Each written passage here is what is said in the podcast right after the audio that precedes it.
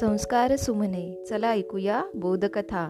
या उपक्रमामध्ये मी विद्या गवई नरवाडे आपल्या सर्वांचे हार्दिक स्वागत करते.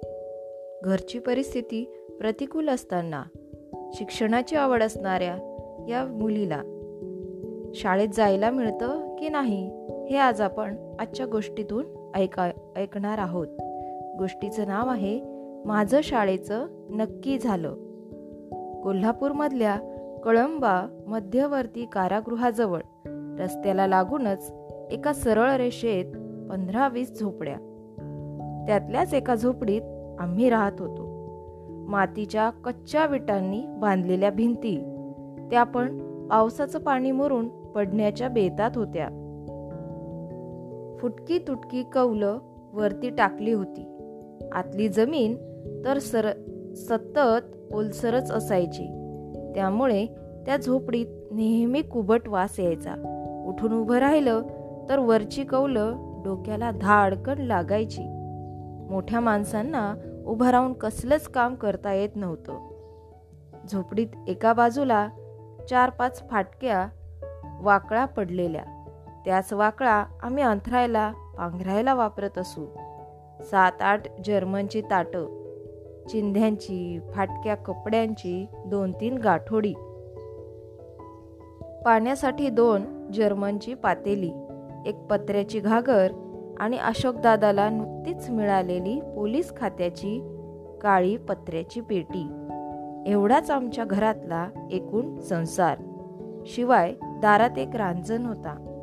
त्या झोपडीत अशोकदादा त्याची बायको सुमिती लिंगाप्पा मर्याप्पा मधू आणि माझा चुलत भाऊ सिद्धू असे सहा जण राहत होते. तशातच तीन चार दिवसांपासून माझे आई वडील मी आणि माझी बहीण मंगल असे आम्ही आणखी चार जणही तिथंच आलो होतो. सर्वांना झोपायला सुद्धा जागा पुरत नव्हती. उद्या आम्हाला पुन्हा बोरगावला पालावर जायचं होतं. आई आणि बाबा जायची तयारी करत होते. आईनं दोन तीन ताटल्या वेगवेगळ्या रंगांची जोडलेली दोन पातळं एका मोठ्या पिशवीत भरली. बाबा ही बारीक सारीक सामान दुसऱ्या पिशवीत भरू लागले होते. तोच अशोकदादा ड्युटीवरून घरी आला. तो आईला सामान भरताना बघून म्हणाला आई कुठं जायची तयारी चालली? आई म्हणाली जातो मागाला किती दिस इथं बसून खायचं? दादानं बाबांना विचारलं बाबा कुठल्या गावाला जाणार? आपल्या लोकांची बोरगावला पालं आहे ती. उद्या मोरल्या गावाला जाणार आहे ती तवा आजच जायला पाहिजे बाबा म्हणाले. आई मला म्हणाली इमे बघत काय होबी आहेस? तुझी कापडं आणि इकडं उशीर होतो या निघाया. आईचं बोलणं ऐकून दादा म्हणाला आई इमीला घेऊन जाऊ नको मी तिला शाळेत घालणार आहे. शाळेत म्हटल्याबरोबर बाबांचं डोकं भडकलं. बाबा रागानच दादाला म्हणाले तुझं डोसकं बिस्क फिरलं का काय? पुरीला साळत घालतो म्हणतोस? लय शिकलास म्हणजे शाना झालास वय.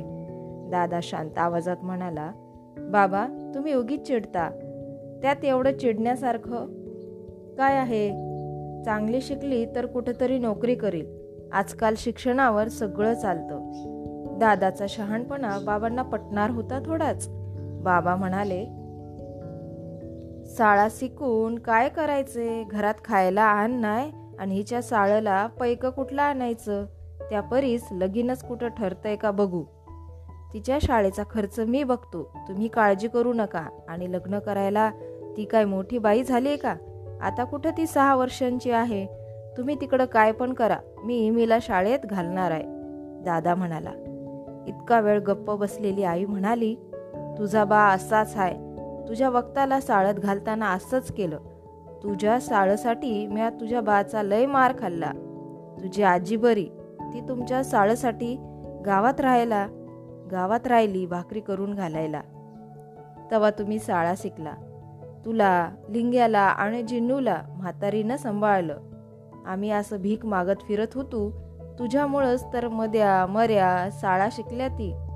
तुझ्यासारखीच ती पोरं कुठेतरी काम करून खात्याली.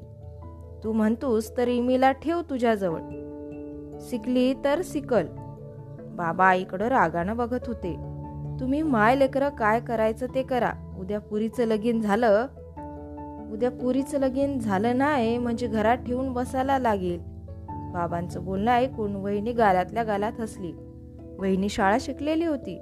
वहिनीच्या भावानं म्हणजे दाजीनं ती पायानं अधू असल्यामुळं उद्या कुणी लग्न केलं नाही तर कुठंतरी नोकरी तर करेल. म्हणून शाळेत घातलं होतं.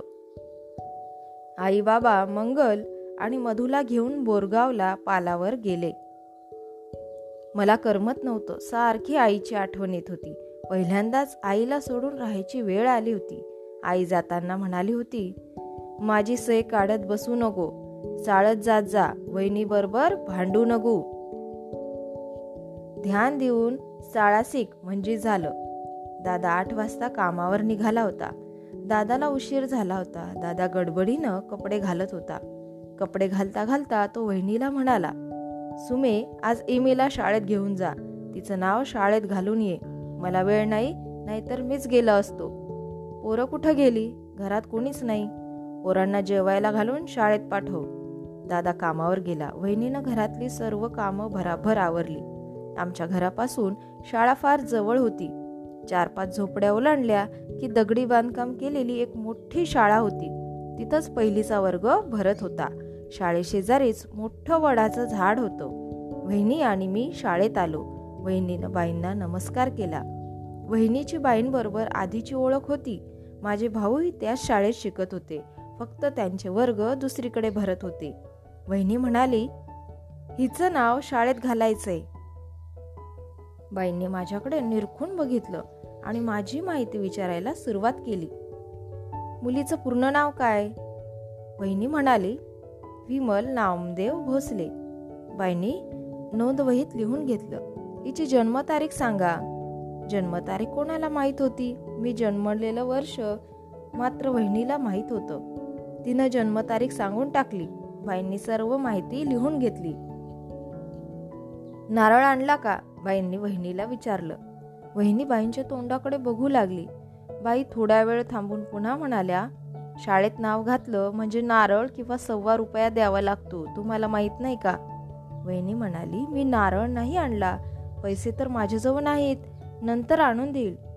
वहिनी घरी गेली मी शाळेत बसले. बाई वर्गात शिकवू लागल्या.